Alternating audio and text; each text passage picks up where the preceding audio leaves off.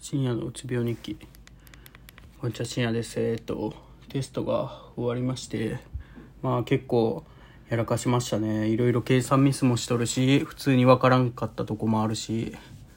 でまあなんか再テストがあるって聞いたんですけどま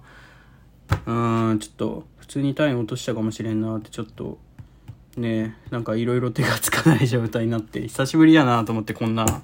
なんかねいや前にその実験のあれでそのなんて言うんだろう。あのやらかした時というか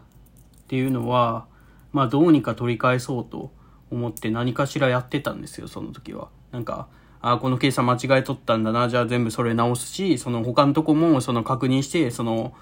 全部やらないといけないなっていうその確認はでき確認をしてたんで結局やることはあったというかそのそこに対してその対応というか今後のあれはできたんですけど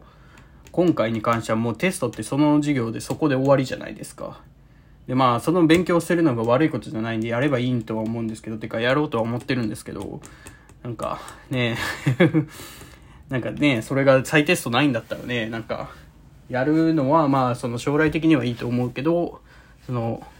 じゃあ今の自分の優先順位で考えたらどこだっていうと一番